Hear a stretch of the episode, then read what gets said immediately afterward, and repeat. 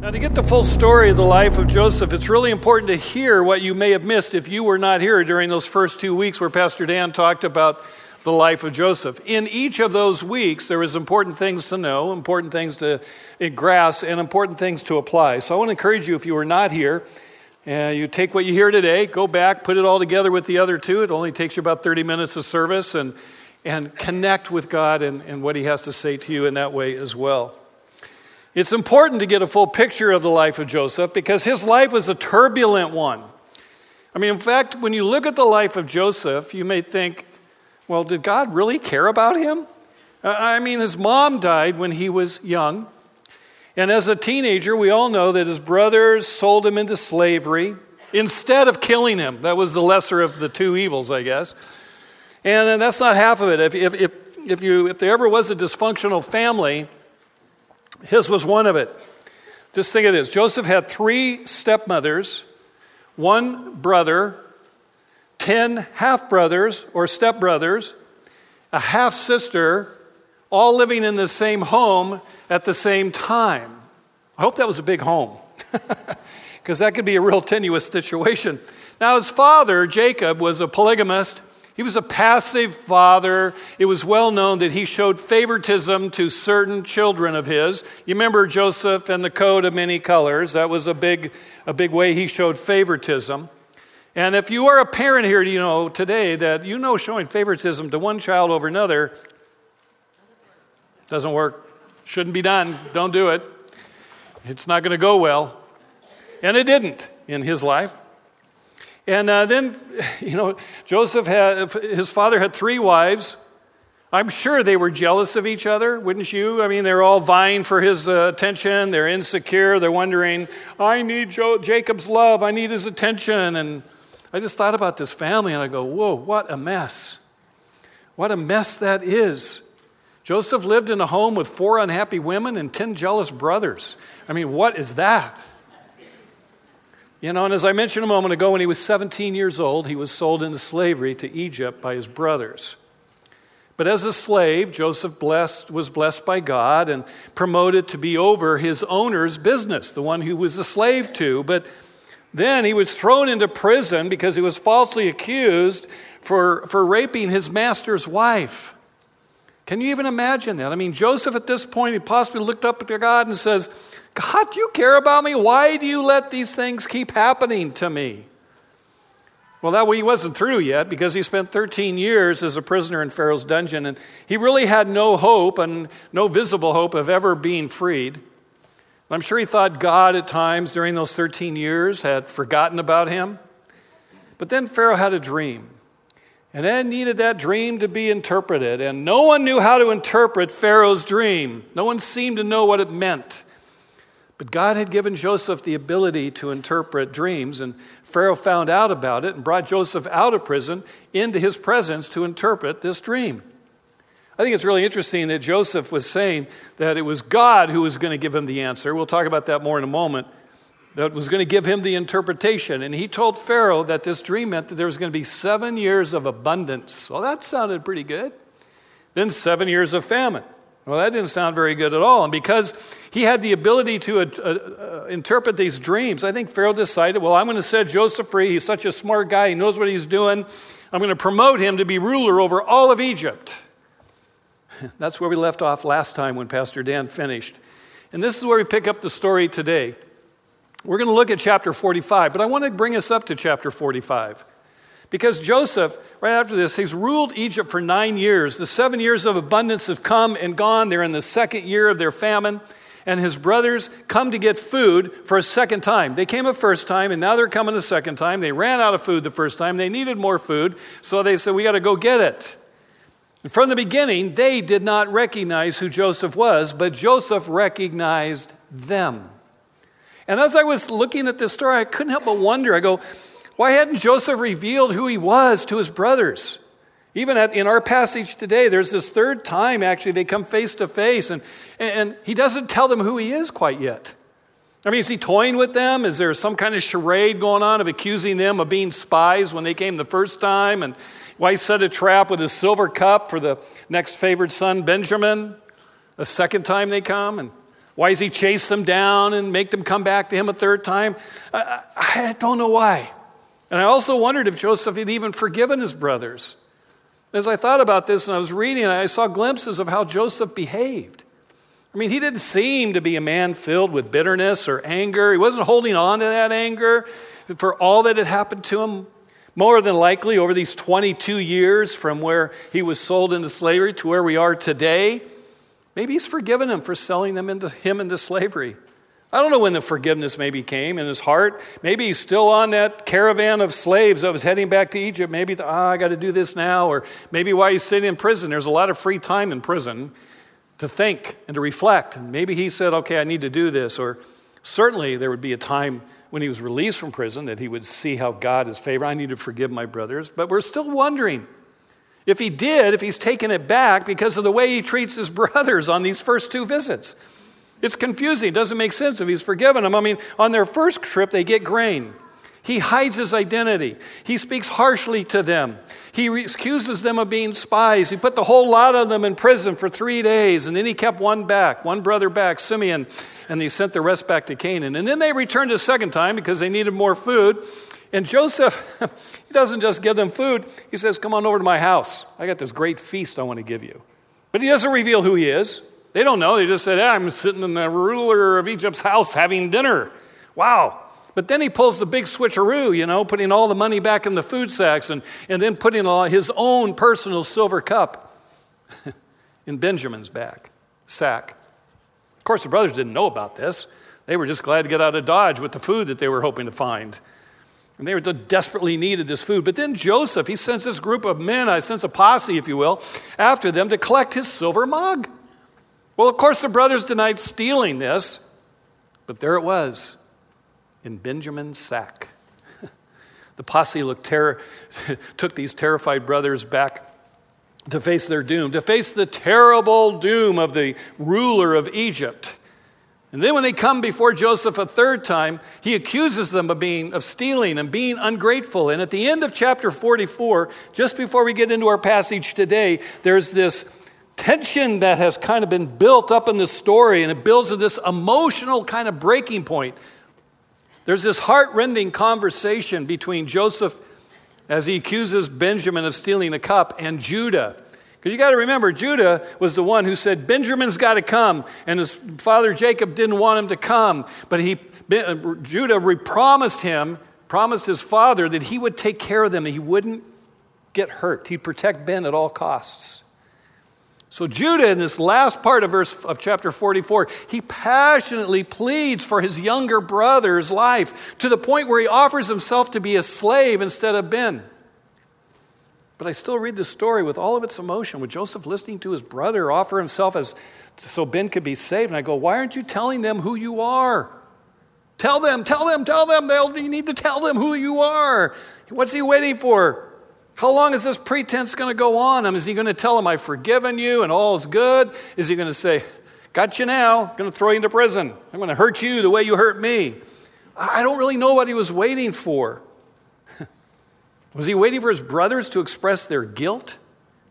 Not really, because you see on the first trip, if you go all the way back to Genesis 42, they knew. The brothers said, Surely we are being punished because of our brother. Now we must give an accounting for his blood. Now he wasn't waiting for the dream. You remember the dream to be fulfilled where he was going to they were going to bow down to Joseph and they the brothers didn't like that idea of bowing down to him. Well, that already happened on the first trip and on the second trip. So it wasn't about that. And I don't think he was waiting to see what was in their hearts. I mean, if you read the different conversations, it's clear that they're deeply concerned for the grief their actions have brought upon their father Jacob. I mean, he's lived with this for years. And we know that at least Judah and Reuben are seriously concerned about Benjamin's safety, and they believe God was punishing them for all that they had done against Joseph. So, what's he waiting for? Come on, Joseph, reveal who you are. Well, my thought is he could he be wrestling with God? Could he just not know? He's trying to come to terms, maybe, with all of the pain and all the suffering and all the wounds from the past. I mean, forgiveness that maybe he once offered in the absence of the offenders is now staring at him and they're face to face. And what is Joseph going to do? And this is where we connect with our story. Because this question of what Joseph is grappling with God about is a question we need to grapple with God about as well. Here's the thing I want us to think about today how to answer this question How do we trust God when we experience pain and suffering from others? How do we trust God when we experience pain and suffering from others? Listen, my guess is almost, if not everyone in this room, has at one time or another struggled with this question. We have been hurt by someone else at some point in our life. And when that hurt and pain comes, we have two choices. We can hold on to it and allow bitterness to grow in our hearts. We can stay angry at what happened. We can blame those who hurt us. We can even blame God, or we might even blame both. Or we can choose to trust God and forgive those who have hurt us and receive healing in our hearts. What is Joseph going to do? Let's find out. Genesis chapter 45. I want to read the entire story. It's only 15 verses, but it will give us the whole picture that I want to talk about after we're done reading. Verse 1, Genesis 45, verse 1, it says this Then Joseph could no longer control himself before all his attendants, and he cried out, Have everyone leave my presence! So there was no one with Joseph when he made himself known to his brothers. And he wept so loudly that the Egyptians heard him, and Pharaoh's household heard about it. Joseph said to his brothers, I am Joseph. He reveals himself. I am Joseph. Is my father, not your father, is my father still living? But his brothers were not able to answer him because they were terrified at his presence. Then Joseph said to his brothers, Come close to me. When they had done so, he said, I am your brother Joseph, the one you sold into Egypt. And now, do not be distressed and do not be angry with yourselves for selling me here, because it was to save lives that God sent me ahead of you. For two years now, there's been famine in the land, and for the next five years, there will be no plowing and reaping. But God sent me ahead of you to preserve for you a remnant on earth and to save your lives by a great deliverance. So then, it was not you who sent me here, but God. He made me father to Pharaoh, lord of his entire household, and ruler of all Egypt. Now, hurry back to my father and say to him, This is what your son Joseph says God has made me lord of all Egypt. Come down to me, don't delay. You shall live in the region of Goshen and be near me, you, your children, your grandchildren, your flocks and herds, and all you have, and I will provide for you there. Because five years of famine are still to come. And otherwise, you and your household and all who belong to you will become destitute. You can see for yourselves, and so, you, and so can my brother Benjamin, that it is really I who am speaking to you. Tell my father about all the honor accorded me in Egypt and about everything you have seen, and bring my father down here quickly. Verse 14 Then he threw his arms around his brother Benjamin and wept. And Benjamin embraced him, weeping. And he kissed all his brothers and wept over them. Afterward, his brothers talked with him. So let me dig into this a little bit to answer the question how do we trust God when we experience pain and suffering from others? Because in this passage, I want to suggest three things we need to believe about God in the midst of pain and suffering we receive from other people. So I'm going to give you what, it, what the three are one at a time, and then we'll dig into it a little bit. Here's the first one we must believe that God wants to restore broken relationships. It's not an exaggeration to say that relationships are the most important thing in life. The two greatest commandments in the Bible have to do with right relationships first with God and then with other people. And whenever there is a broken relationship, you know it's not pleasing to God. God is in the business of putting relationships back together. And perhaps there's nothing more moving witnessing a fractured relationship being reconciled. Nothing more moving. And today we are allowed to look into the restoring of a relationship between Joseph and his brothers because Joseph is very clearly emotional. Up to this point, he hasn't told his brothers who he really is, but now, 22 years later, all this bottled up emotion are about to come pouring out. He's so emotional. He knows he can't hold it together. So get out of here, say everyone, but my brothers, he says. Maybe he said it nicer than that, I'm not sure. And he just breaks down. Years of pain brought on by his brothers, times of wondering if God really cared about him. All of this finally comes to the surface and it comes pouring out of him and he weeps. I mean, he's just not shedding a tear, he is sobbing uncontrollably.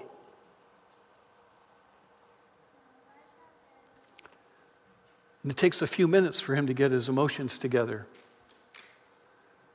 He finally reveals to his brothers, I am Joseph. There's the moment. I am Joseph. I mean, he's been holding on to this broken relationship for so long, and now this, this is the beginning. This is the beginning of breaking down those relational barriers. And here's the thing God wants to break down barriers between people between people you and I know that we have barriers with, but we have to cooperate with them. We have to learn to let go and trust God. And I just have to ask you this question, as I'll ask several throughout this morning. What relational barrier are you holding on to that's holding you back? What relational barrier are you holding on to that's holding you back? What is slowing you down because you won't put it down?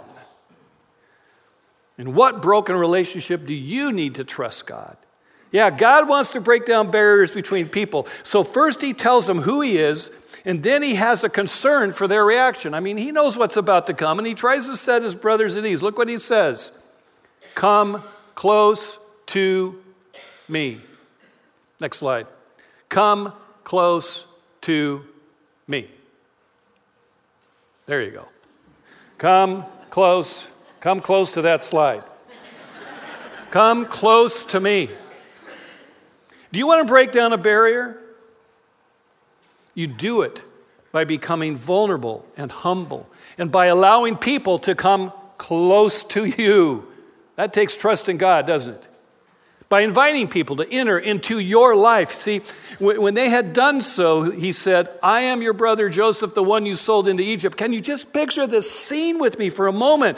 I mean, Joseph, the powerful ruler of Egypt, standing there in that room, he's just been sobbing. He's trying to get a hold of his emotions. He says, I am Joseph. He says, Come close to me. And then he leans forward, maybe like a whisper, and he says, I'm your brother. Yeah, the one you sold into Egypt but come close to me. Now imagine their reaction. I don't want to come close to you. You're the powerful man on Egypt, and I haven't heard anything quite yet that says I'm going to have anything but hurt on me right now.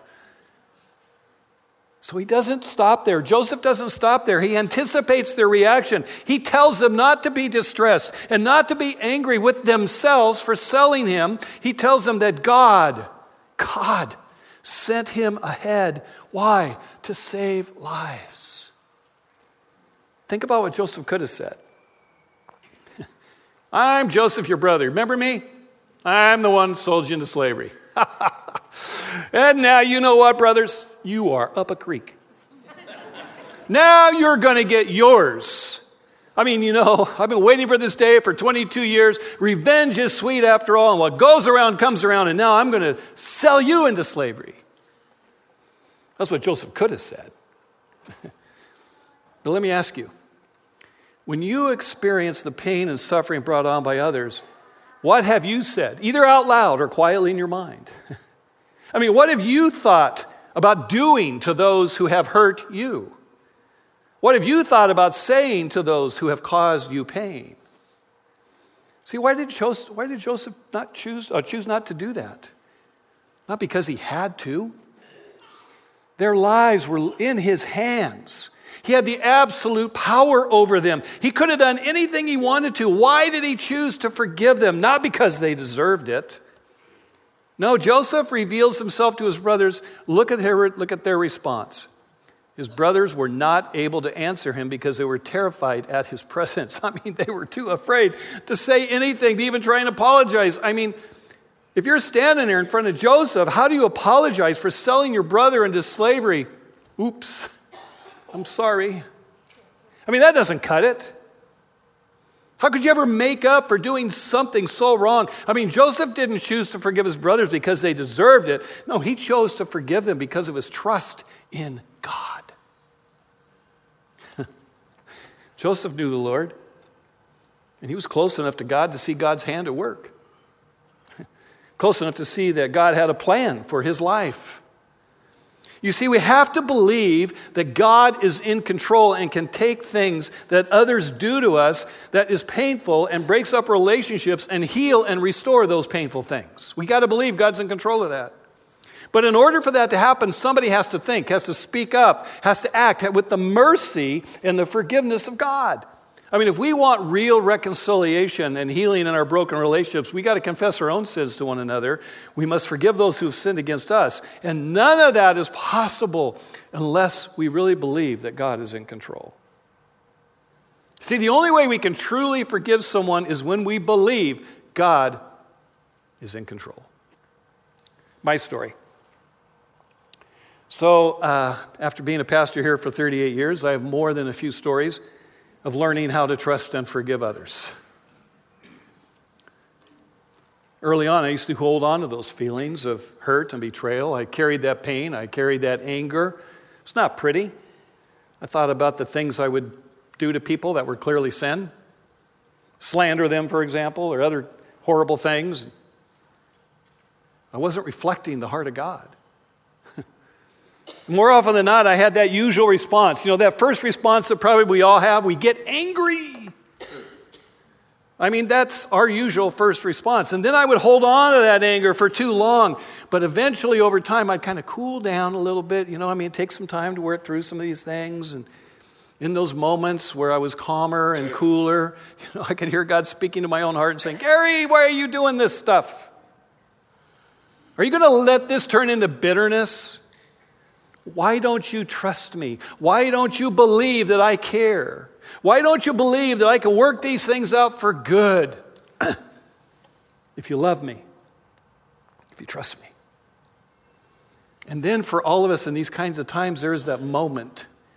There is that moment where I have to make a decision. Am I going to hold on to it? Am I going to forgive? Am I going to hold on to it? Am I going to forgive? I have to make that moment. Am I going to trust God? I'm not going to trust God.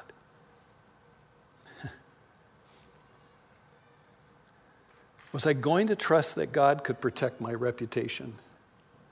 Was I going to allow these painful experiences from people to help me grow spiritually and to help me become more like Jesus? Was I going to allow the very thing that was meant to destroy me to be the very thing that God could use to deliver me? Was I?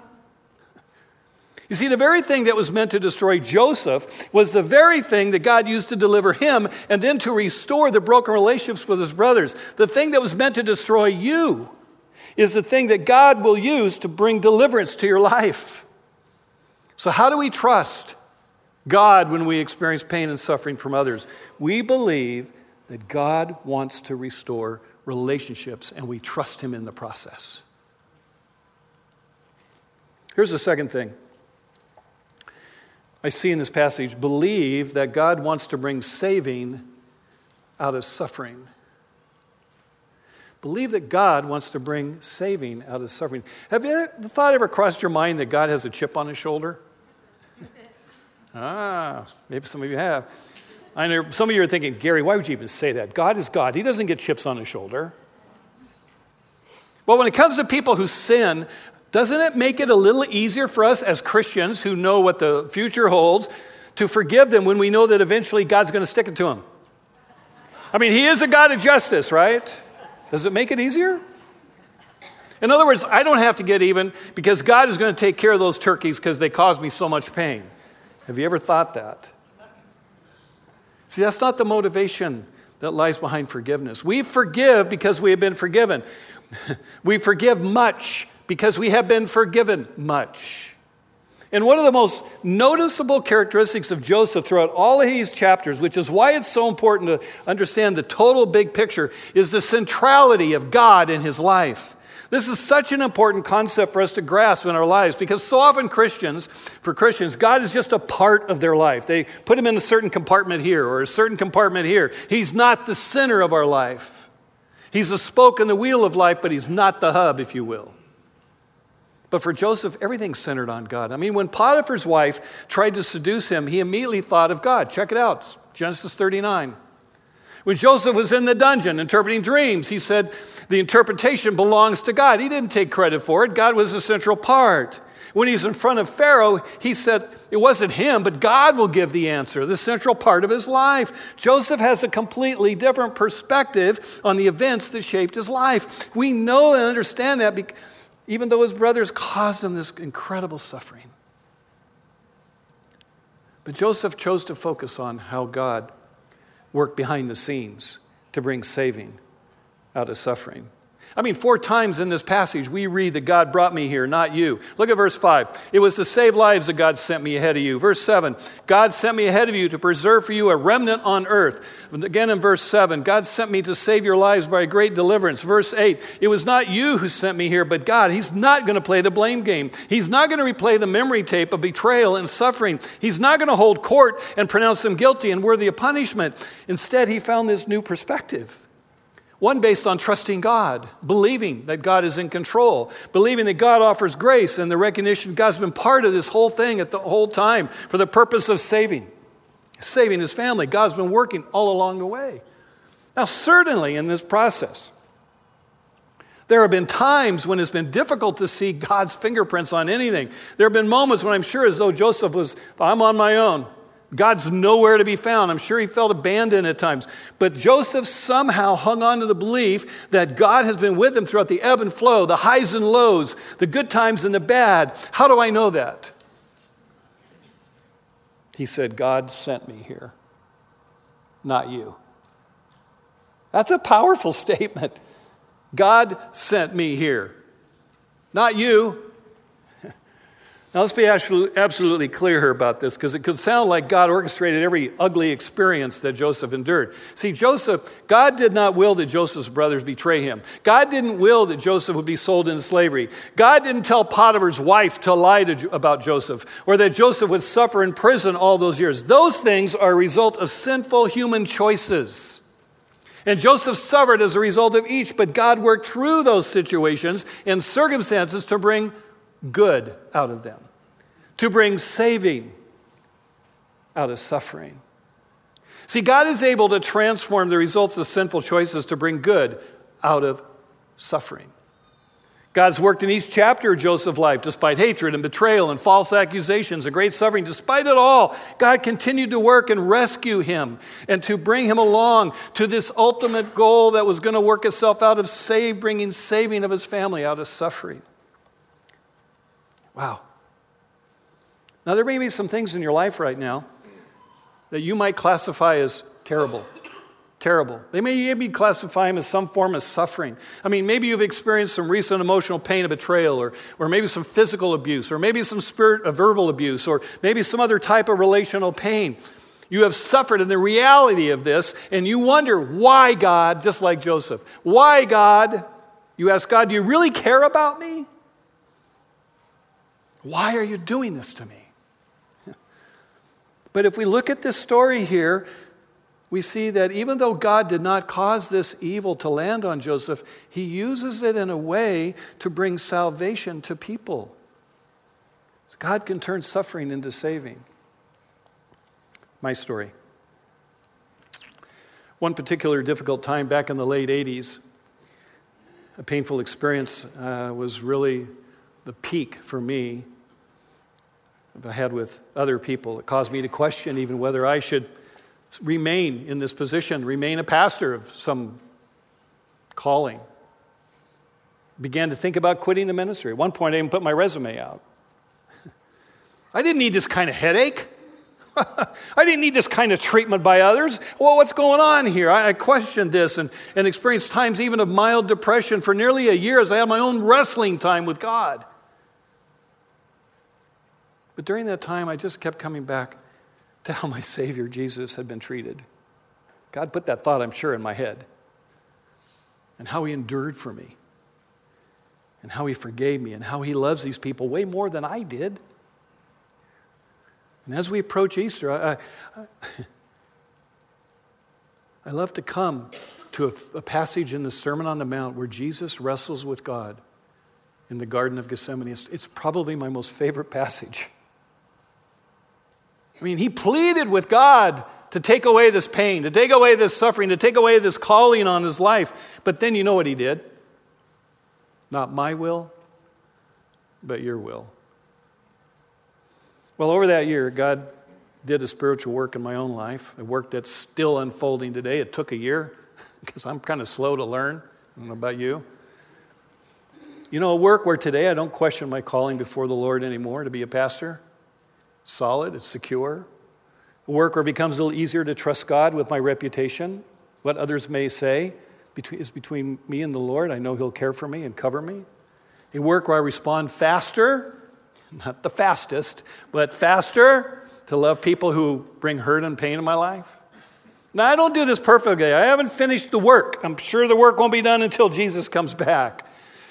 But those painful times when I go to God, I can see this growing desire and this growing ability and his, his ability to be trusted in some of the most difficult things that I've gone through.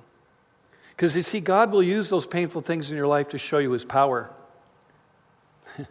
to show you that his love is not only for you, but for those who hurt you to show you that there are broken people everywhere. And here's the kick- kicker to show you that you're one of them. I can say that God has brought saving out of my suffering, at least momentarily, as I continue to want to walk with Him day by day and trust Him. See, we can trust God with painful experiences when we're willing to accept that God is going to bring saving out of suffering like He did for Joseph. Here's the third item Believe that God wants to make you part of his mission. What? Where'd you get that, God, Jesus? I mean, where'd you get that, Gary? Pardon me, I'm not Jesus. See, God can work at any time alone, right? But He's chosen to get His followers in on the mission He has for this world. God has done some amazing work in Joseph's heart, and now He works through the forgiveness that Joseph offers. God opens the door for His brothers to step through and accept this gift that's been prepared by God for them too. Because Joseph is a man of power, his mission is to rescue his family from famine. But not only that, he provides, think about this, a total new way of life in a total new land to live in, a reconnecting of the family, not just the 10 brothers, but the entire family, a solid and complete provision during times of famine and a restoration of a family broken relationship. I mean, Joseph is very emotional throughout this entire passage. In the first two verses, we see that he couldn't hold it in any longer, he just burst out with weeping. And now, again, in these last two verses, in 14 and 15, he's so caught up with this emotion that he throws his arms around his younger brother, Ben, and they embrace.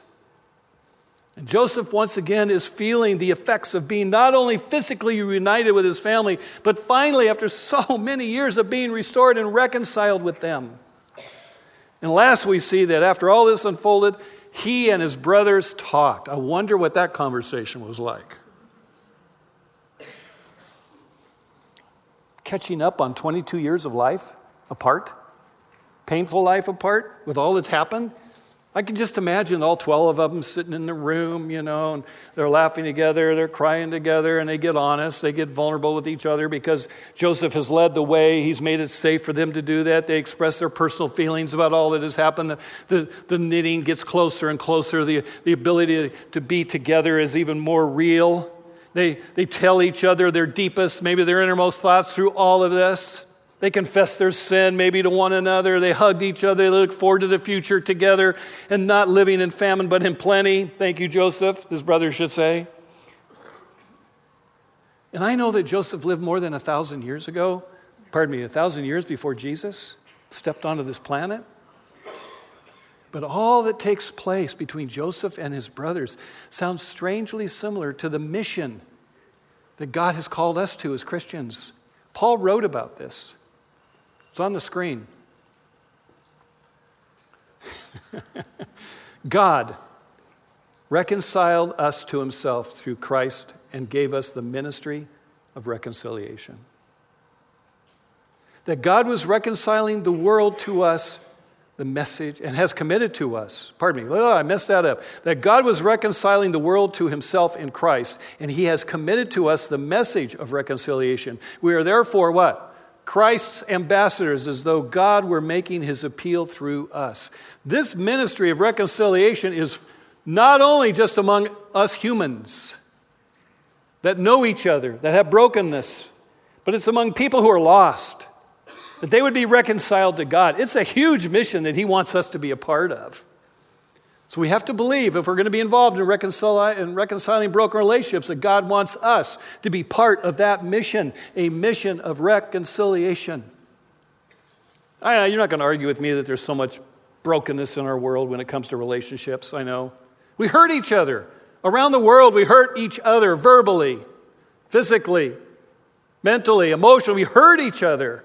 Sin damages our hearts and, and lives, and sin litters this landscape of our relationships. But God, He wants it restored. He wants it healed. He wants it reconciled. And not just the brokenness in our own hearts, but also the brokenness that exists between us and those who have sinned against us. He wants to transform the tragedies of our lives and to heal and restore and mend the brokenness that rips us apart, that tears us apart as people. So here's the deal Joseph isn't just some guy who lived a really long time ago in a place that we can only visit on the History Channel. Joseph is you. yeah, Joseph is you. Joseph is me. And God has brought us to this moment in Genesis for a purpose. He doesn't want us to go on living with the old echoes of pain and suffering from broken bonds, the people that are in our lives. He wants to bring healing through the grace of forgiveness. The grace of forgiveness. Now, frankly, I don't know what people or what circumstances or what wounds God has bringing to your mind as I've been talking about all this this morning. It may be that the person you're thinking about is a long way away. You're in Egypt and they're in Canaan. Maybe they've resurfaced in your life in some way, and now you're staring at them in the face. And just like Joseph, you got to make a decision. It may be that person God is bringing to your mind is someone in this room, a friend, a former friend, a family member, and, and you see them all the time, and it seems like every time you see them, there's this salt that's rubbed in that wound, and it hurts even more. You didn't look for that, but there are times when all that junk comes back boiling back to the surface. This is God's way of moving us step by step of giving a new opportunity for us to let go of all the wrongs and all the pain and all the thoughts of withholding mercy. See, when we trust God that He is in control, we are empowered to forgive others. Think about that. We are empowered. We are spiritually empowered when we trust God and we cooperate with Him. What broken relationship of yours does God want to heal? Don't all tell me names right now. Just keep it to yourself. See, God, God didn't want you to suffer because of their sinful choices. Neither does He want us to suffer by holding on to unforgiveness. I love what C.S. Lewis wrote. He's a great author. He says this quote, To be a Christian means to forgive the inexcusable. Really? Yes, he says, because God has forgiven the inexcusable in you. Let me read that again. To be a Christian means to forgive the inexcusable because God has forgiven the inexcusable in you. See, forgiveness doesn't change the past. It didn't change the fact that Joseph had been sold into slavery. It sure changes the future, though. To forgive is not saying what they did was okay but it's the only way to move beyond what happened and for our hearts to be freed, freed to experience the peace and healing in relationships that feels so good when we know it's there and that God has for us.